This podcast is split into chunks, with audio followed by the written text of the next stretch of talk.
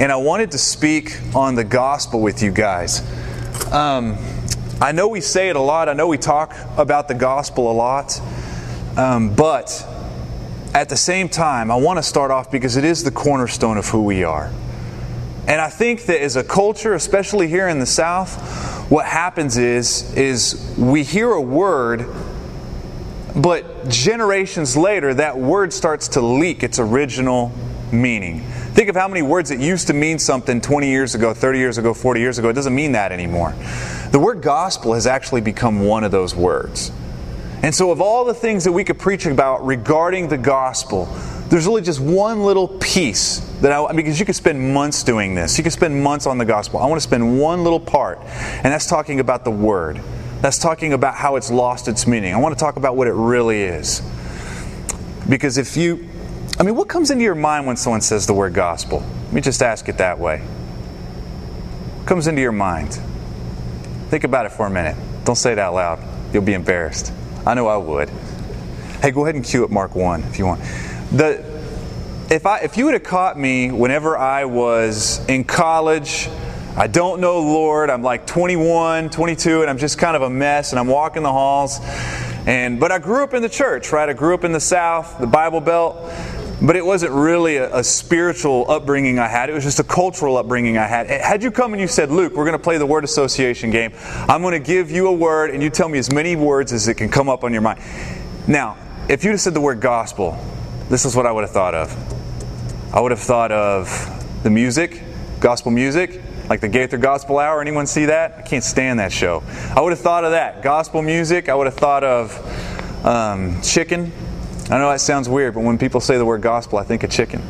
Because I think of picnics. Because when I think of gospel, I think of people after church and some hot, you know, under a tree, and they've got a picnic and chickens there. You know, I think of that. I think of. Uh, big tent revivals, evangelism, preachers preaching really loud. You know, I think of that as well. I think of sweaty people. Isn't that weird?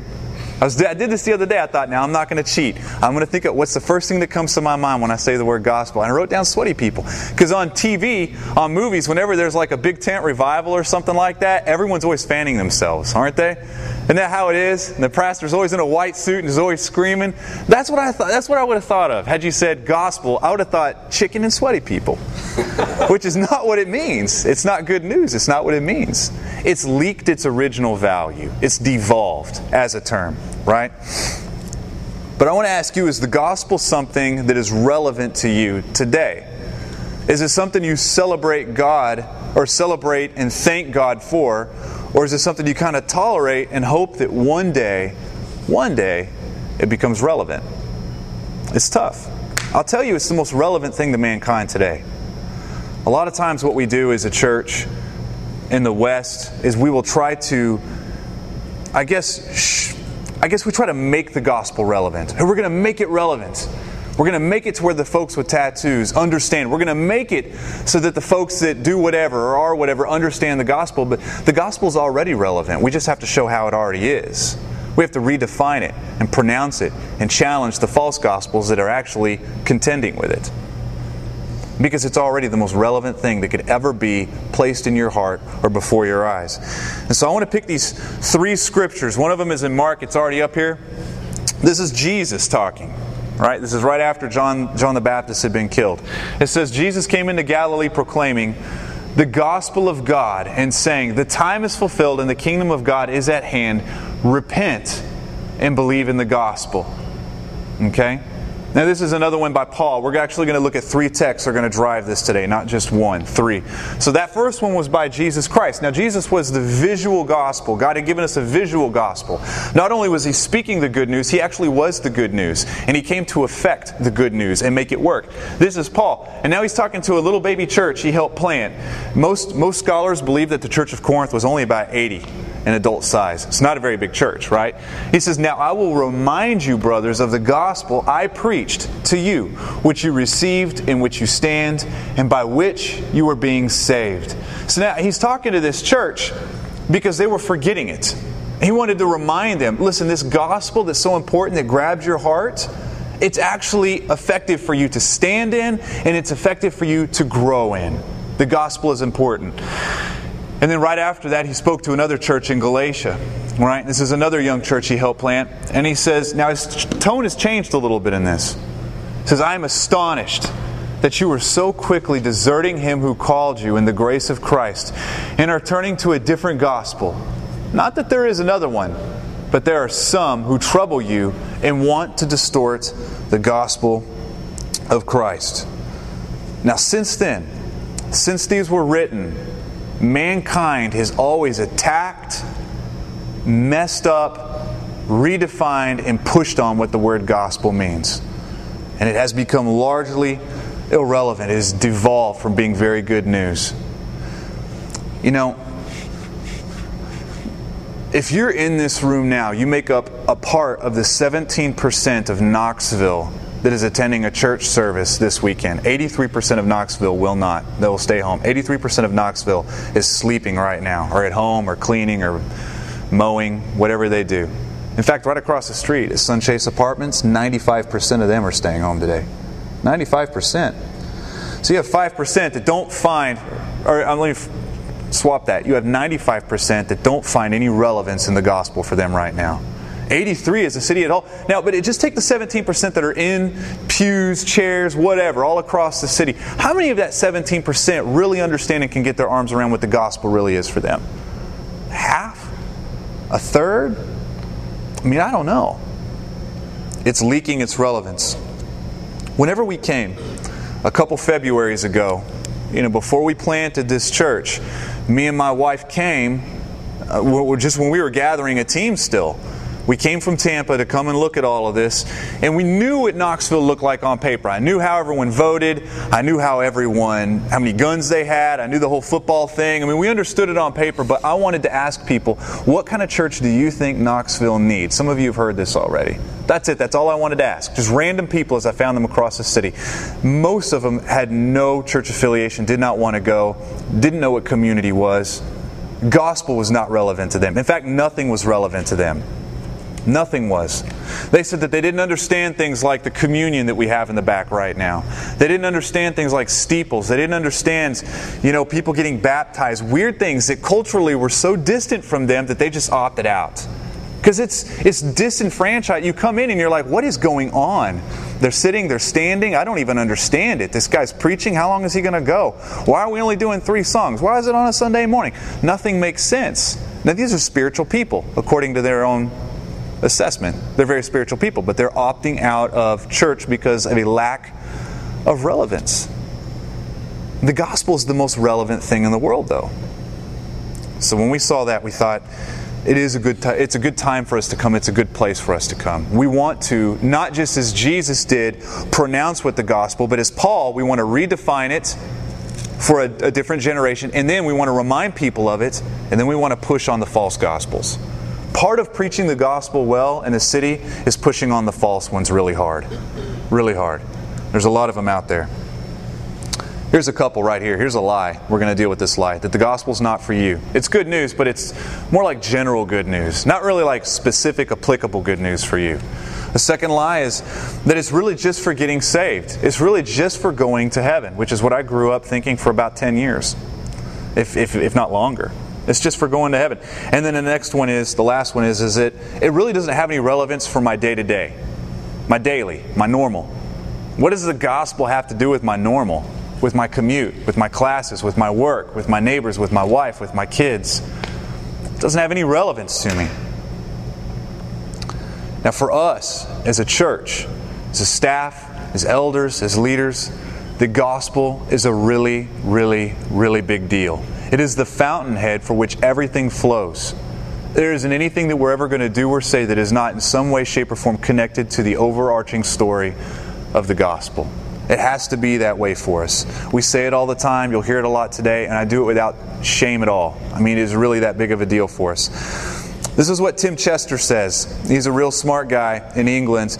He pastors at a place called the Crowded House, and he says this the gospel is not simply the means by which we are converted, it is the good news of redemption through Jesus that reconciles us to God and adopts us into his family that transforms our hearts, shapes our ethics, pastors our souls, it changes our behavior, it creates the Christian community, it defines its purpose. The gospel is the word we speak to bring unbelievers to faith and to bring believers to maturity. The Christian community is created by the gospel for the gospel. I love that. We're going to talk about that next week. The community that is created by the gospel and for the gospel, right? So, the good news for you, the gospel, is that God became man. So he came into a creation that rejected him. If you read that in John, it says that it didn't even recognize him. It didn't have any appreciation for him. But he looked just like us, he smelled like us, he talked like us, he became the culture he came into, but he didn't act like us. He didn't think like us. His heart wasn't postured like ours because he was perfect, because he was the God man. He came to be amongst us, to rescue us. And this was done all totally despite us. You see, we don't help God out with the salvation work that happens in our hearts. It's done without our merit. It's done without our help at all. He does the heavy lifting, and it's actually all His idea. This is the good news for us. Because with our sin, what I did with my sin and with my life is I declared war on God. I did. But He stepped in and reconciled me to God to where I'm no longer an enemy. You're no longer an enemy, but you are now a friend to God. This is the gospel. It's a rescue story. It's a rescue mission. And what does it save you from? What are you being rescued from? Well, your sadness, your brokenness, your sickness, your jacked upness, your hate, your unforgiveness, your dirt, your history, your sleaze, your everything. It, it, forgives you from all of that. It rescues you from all of that. And it's only in this beautiful story that we're ever going to get clean. Without it, you can never, ever, ever, ever, ever, ever, ever have victory in life over sin. You can't do it. And it doesn't matter how cool the church is. It could be a really cool church. I mean, we can buy even more black drapes right there. We can finish it off. We can go the extra 15 foot, you know? And we can turn all of these lights off and get cool ones, right? And I can grow my hair back. I could attempt to and dye it, dye it, you know, blonde and get some tattoos that just barely sneak below the sleeve to make it look like I'm still kind of hard, you know. I can do all of this stuff and preach from an iPad. We can get fog coming out. We can do all of this stuff. It's not going to change your life. It's not going to do it. It's not going to change this community. It's not going to change this city. I could be the coolest pastor that preaches really. It could be the coolest church. We can even have a million community groups. Not going to change your life, your family, this community. Only the gospel will do it. It is the only thing that will shift the big boulders in your life. It's the only thing that can do it. And to the level that we as a church pick up that gospel and handle it well before you is the only way that we're going to have any victory with our own families and with those who come around us. That's it.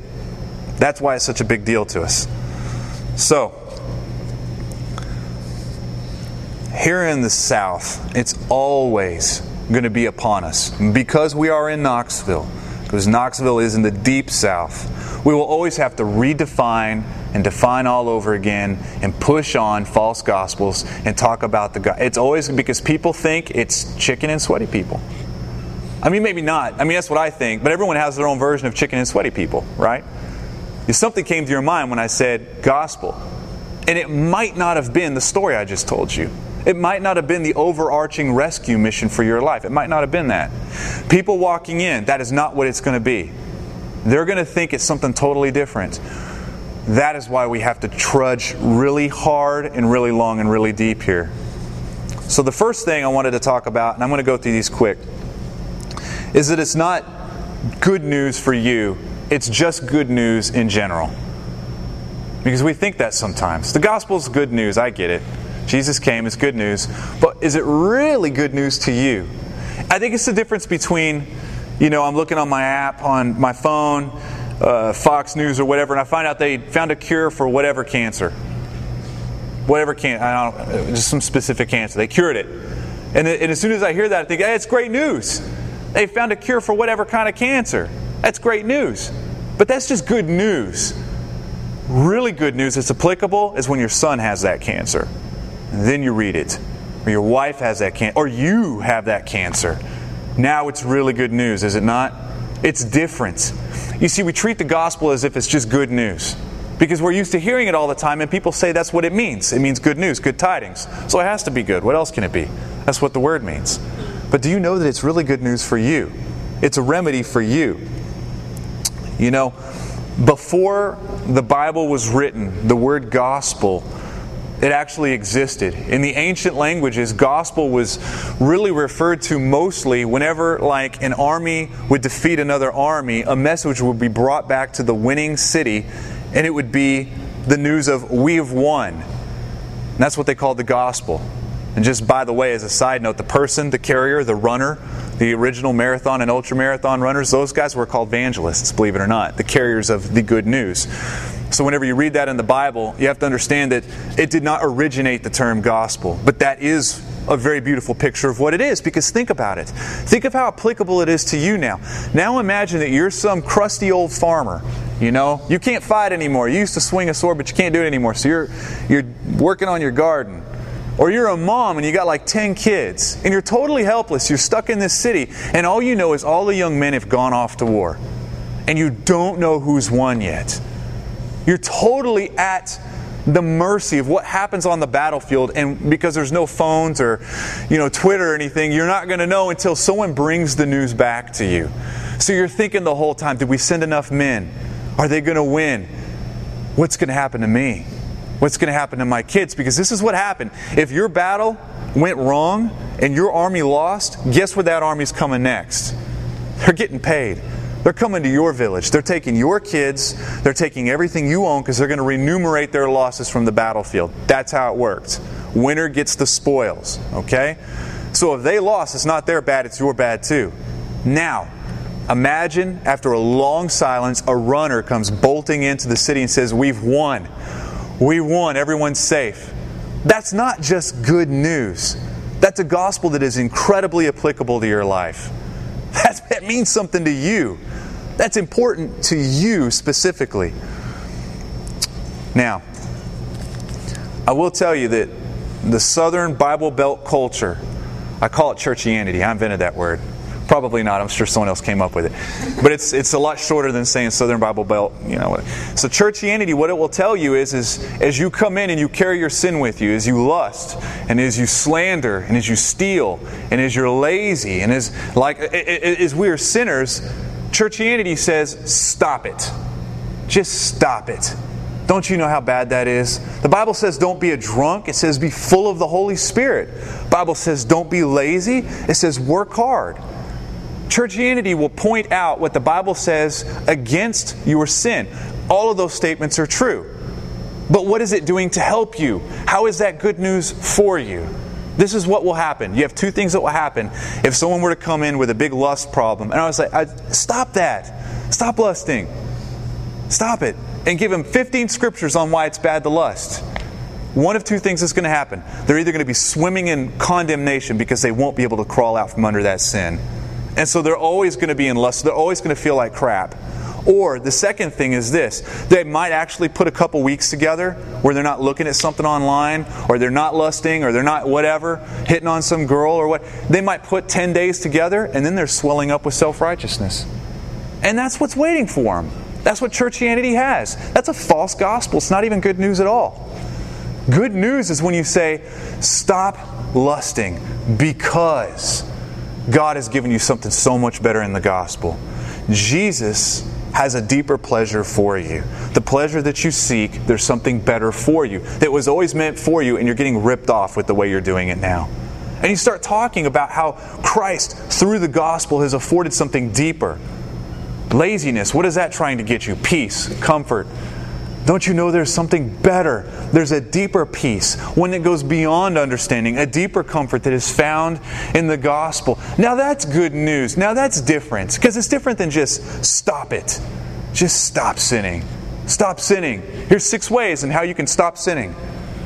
I mean, when is that going to be good news unless the gospel is attached to it, unless the gospel is fueling it, and you see that the thing that is striking you down from the day to day was already struck down by Christ on the cross? There is applicable good news. So the first mistake people say is that it's not applicable to me. It's not good news. The second one, that's very easy to see here in the South, is that it's just to get out of get get out of hell card. This is this was me, by the way. I'm a, I was a card carrying member of this club, right? Where the gospel just got me free from having to go to hell. So it's like a like a stamp you get on your hand when you go clubbing. You know, you get the stamp and you're in the club. And I mean, but once you're in the club, what good is a stamp anymore? Not really. I mean, it's, it does, it's lost its form and function. It doesn't offer you anything else unless you get a bouncer coming up and saying, hey, what are you doing in here? Then you can flash it. It's my stamp. And then we, we sleep in, we, let, we wear it the next day so we let everyone know we went clubbing last night. You know, so we leave it on there as long as it will stay. But that's what it is. Or, or I mean, that's how we treat the gospel. It gets us in the door. It, it, it is void of purpose beyond that. Or an insurance policy. I've had to take two out for this church so far, you know?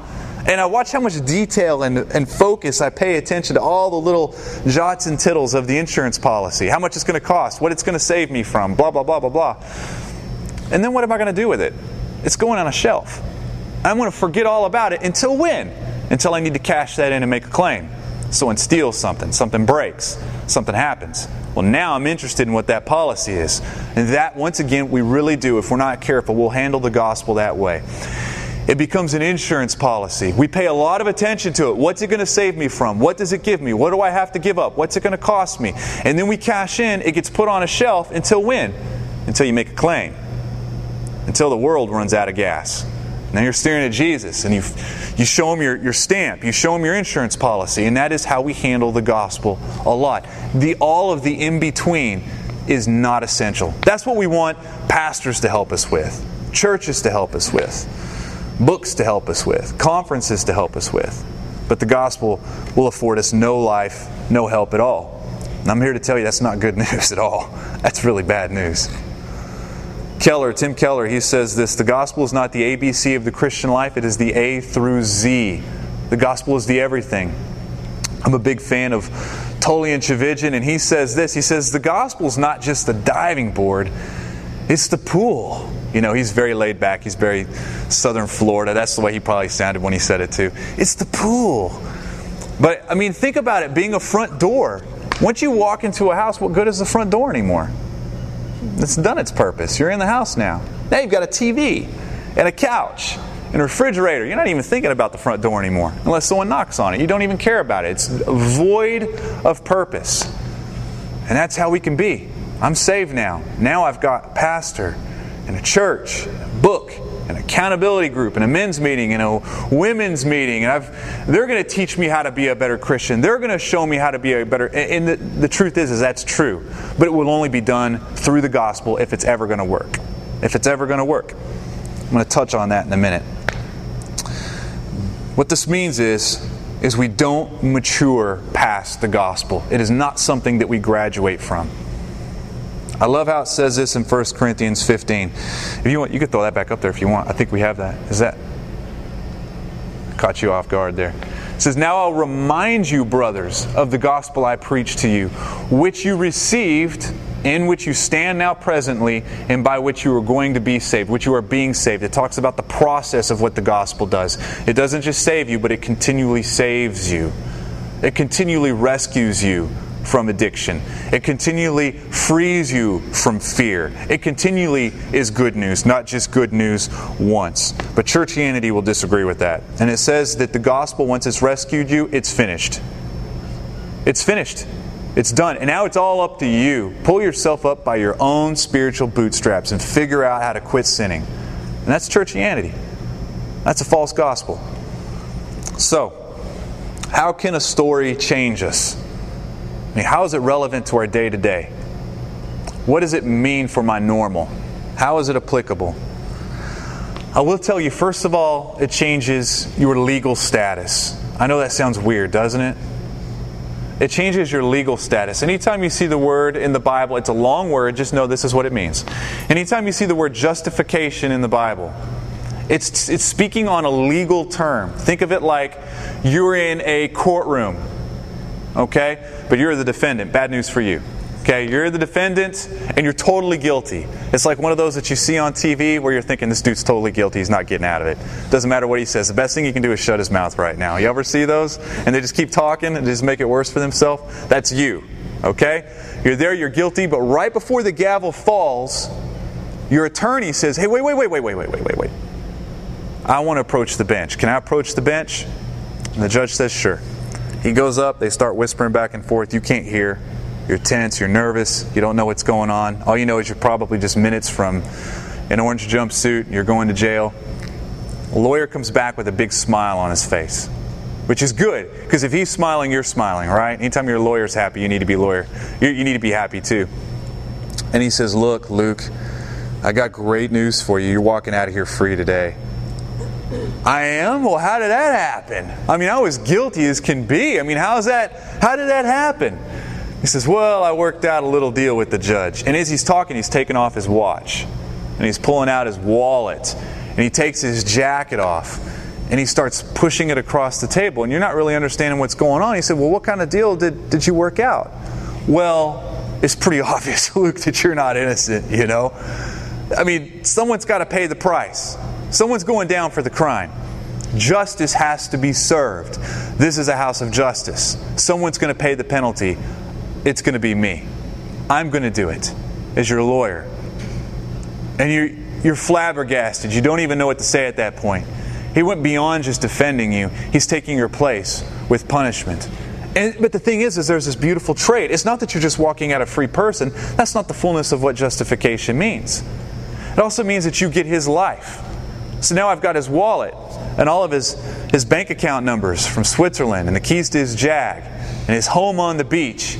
You know, I've got, and his reputation and his history. All of this stuff has been attributed to me totally without my merit.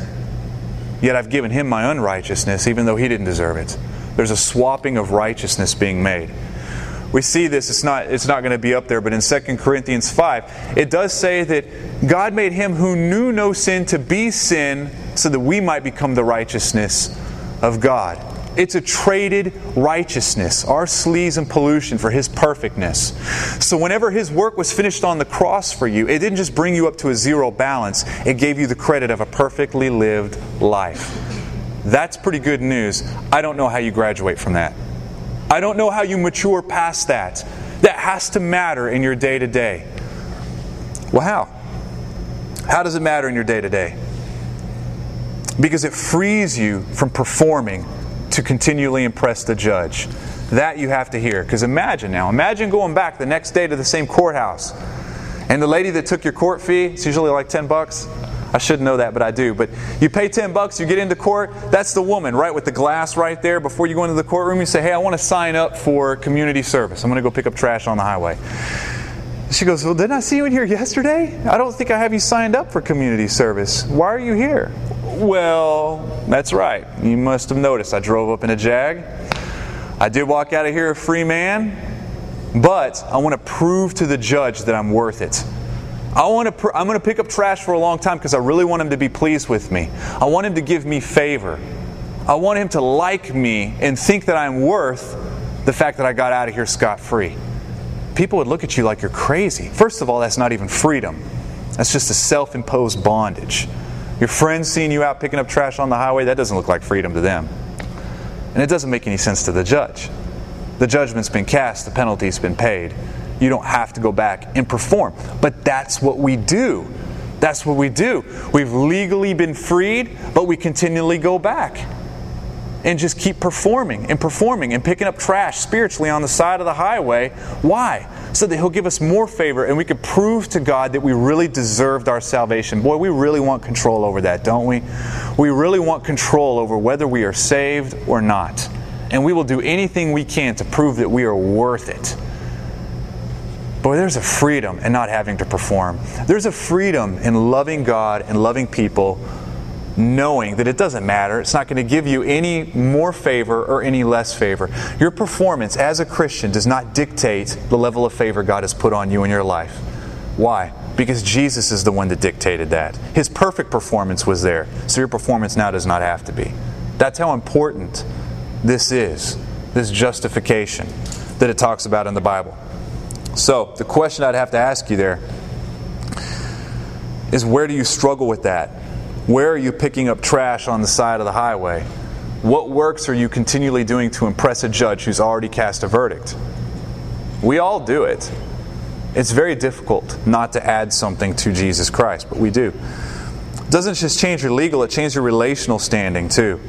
I've talked about here in the past how imagine two countries that are fighting with each other, but one's like one big country like China or Russia, just you know, they always show up, they always win in the Olympics, they always get their way. Big nation, big robust economy, and you got some little country, you know, that no one even knows where they're at on a map. They never show up to the Olympics. You know what I'm saying? It's just one of those countries. And imagine they're just throwing rocks at each other. Who's going to win that? Imagine you're in that small country. Imagine you're the leader of that small country and you're hucking rocks at Russia, you know, or whatever. And they say, hey, hey, hey, we're going to work out a peace treaty right now because we're not going to fight, us and you. Even though it was your fault and you started it and you cast the first stone, we're going to do a peace treaty. Well, that sounds good to you all of a sudden because you are this little country that doesn't go to the Olympics, okay? And so you say, well, what's the price? What's going to be the price tag for this treaty? And they put a price tag out there that is so high and so far beyond what you can reach, so far beyond what you can get. I mean, you couldn't even make up one one millionth of the price of what they're asking. And you just look at each other and you're like, what do we do? I mean, we couldn't afford this peace treaty if we wanted. Then the big country chimes in and say, you know what, you're right. We're going to give you the money to pay it. We're going to supply you with the funds to flip around and pay us to afford this peace treaty to make enemies friends. This is the word reconciliation in the Bible. Whenever you see the word reconciliation, that means God did something on the cross for you and me that made us no longer enemies, but now friends. It's the difference between a judge saying you're guilty or you're innocent and then leaving and going home, and a judge going out and having coffee with you the next day. Right? Now we're not enemies, we're friends. He's brought us close. How do you graduate beyond that? How do you mature past that? You don't. It's applicable for your everyday. Well, what does that mean? It means He's not out to blast you. God's not out to blast you. He's out, he's out to love you. Now, He will discipline you, but that's done from a posture of love. You know? It means that we're friends. The God that we serve is a friend. But what area of your life do you feel like God is out to get you? Do you ever have that? Think about it. What area of your life do you think God is out to blast you in? We all have it. Or something. It's very difficult on us. And then, real quickly, I'm going to go to it. doesn't just change that, it changes our familial standing with God. This is where we get the word adoption in the Bible, where we're brought from outside the camp inside the camp. We're adopted into God's family, but not just adopted, adopted and given the rights of the firstborn, which they got twice as much as everyone else did. Twice as much money, twice as much food, I don't know, twice as much everything. They're the firstborn, and that's the right you have. How do you mature past that? How do you graduate beyond adoption being a real thing in your everyday life? It's a beautiful part of the gospel. It means you're praying to a father. See how much more closer we're getting? See how the relationship is altering with the different faces of the gospel? Because now you're adopted, now he's a father. Now that makes a big difference when you pray to a father. Doesn't it change the way you look at your relationship? Maybe even change the way you look at your sin? You know? Before anyone got here today, and it was me and my son were here by ourselves for about 20 minutes, and and I just I don't know. I mean, it wasn't because I, I was going to say it today. I didn't even think about it until just now. But I told him how proud I was of him, how much I loved him, and how, how special I thought he was, and, and how there's nothing he could do in a million years to change the level of love I have for him. That I cannot love him any more than I love him now. And I certainly can't love him any less. I, I love him, it, it, it, I can't even alter. And he goes, Well, what if I did something real bad? It doesn't matter what you do. And he goes, Well, what if I kicked this? He kind of kicked the tire of the trailer. What if I did that? Yeah. I, I love you. Well, what if I scratched the sticker off the back of the truck? I said, It doesn't matter what you do. It doesn't matter what you do. And he was just being goofy. He was just trying to, he would have just gotten more and more and more as a kid does, you know? And my answer wouldn't have changed.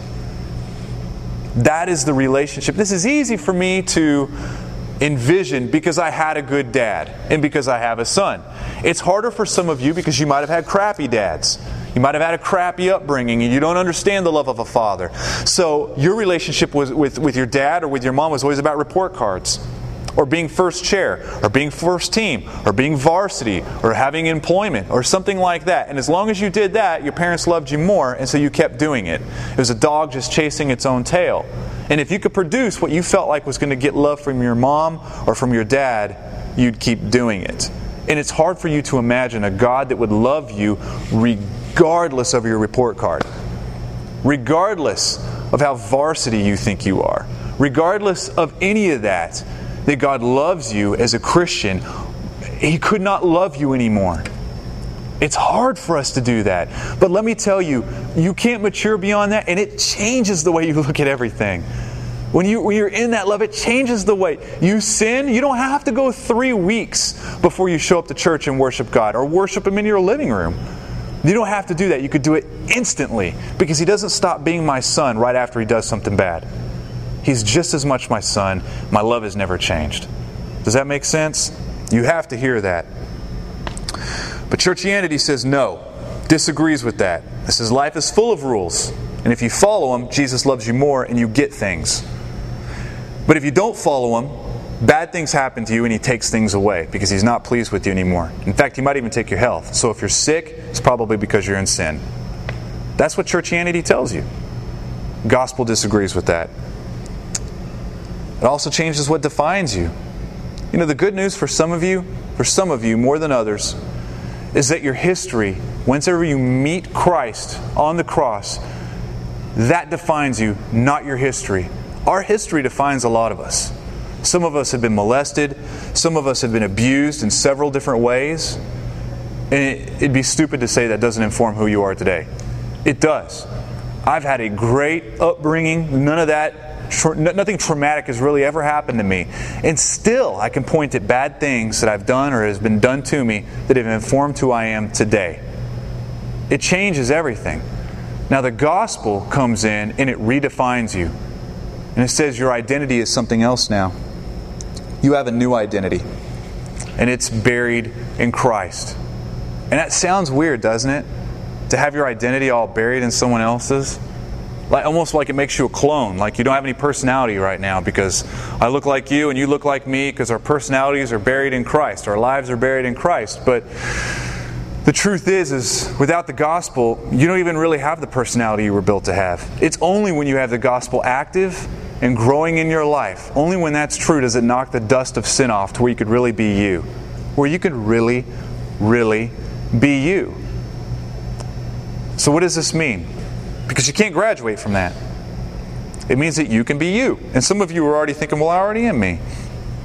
I don't change who I am for anybody. I mean, this is who I am. But watch, watch the subtle things you do when you're in certain situations or when you're around certain people. You will find that there are still some needs that are gaping in your heart that you're still trying to feed from things that happened back in the day. People pleasing, acceptance, fears and insecurities. It's just a fact. The gospel redefines that. It says that history doesn't define you anymore. It's not who you are. Christ has put you in some in another place. So, changes everything. All of those things are true. Changes your association because now you're in a community, you're in a new family, you're in the church. We're talking about that next week. It changes your agenda. Not on your mission anymore, you're on God's mission. You know? Not your agenda, you're on His agenda. And let me tell you something, that sounds real weird, dogmatic, strange, but only when your agenda fits within God's does it even make sense. Only when your mission fit. I'm so tired of hearing Christians say, well, this is really my mission in life. My mission in life is this, and, and it doesn't sound anything like God's mission. Let me tell you, if it doesn't sound a lot like God's mission, that's not a very good mission for you to be on either. It needs to really smell, echo, and be just like what God's mission is. I don't care what it is. It has to be like that. If it has something to do with the arts, fine. Has to do something with education, fine. If you're going to be a police officer, fine. I don't care what it is but your mission has to fit in with the grand overarching mission of God. So, whenever we say as a church we're on mission, it's God's mission, not ours. We might do it a certain way, but it's going to be God's mission. Okay? So, I'm finishing. But I will say that the main reason that many of you have a hard time putting down sin in your life is the exact same reason that some of you are, might be very far from God today. Some of you might be very far from the cross altogether. Some of you are struggling on the other side of the cross, putting down some sort of a sin. The reason that's difficult for the both of you in groups is because you're having a hard time believing that the gospel really is that good and that it really is that strong and that it really is that faithful. So if you're far from God and you're not a Christian and you don't have anything to do with it, the things that will run through your mind is the gospel's not good enough, I'm too dirty. I'm not clean enough. I have to clean myself a little bit first before I come to Christ. I need to fix a few things. I'm unacceptable in the current state. Even though Jesus, he celebrated being around those who were unclean, he specializes in reaching the unclean. We think that we're too unclean. We think that the gospel is not strong enough. If you are a Christian and you struggle with some sort of a sin, you say the gospel's not good enough, strong enough, faithful enough, so I've got to add something to it. I have to perform better. I have to add and mix in my own mixture to make the gospel really, really good news. And let me tell you, the really good news is that all of that is false. all of that is a lie. That's why it's really good news. That's why it's really good news. I'm going to finish with this scripture. Kevin, you come up, bud. In Mark 1:14, I started with this. It says the time is fulfilled and the kingdom of God is at hand. So repent. Repent and believe in the gospel. And I will tell you, I'm not even going to give this its due. I'm, I'm going to be done in 90 seconds. Repenting could take its own service altogether, its own month, you know. But please understand, whenever Christ is talking here and he says repent, he's not talking about the big couple sins that really bug you. He's not talking about the couple big shameful sins that you really don't like and are really always in your face.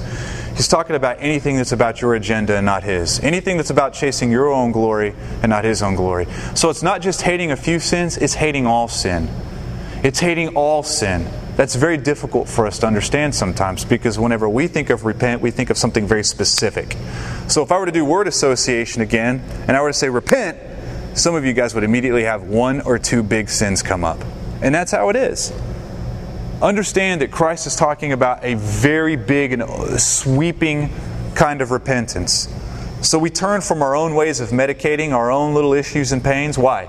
Because the gospel says on the cross there is a deeper remedy that is a true medication, not the cheap knockoffs that we do. We turn from our prejudices. I talked to a guy at the laundromat about this for 30 minutes this Friday.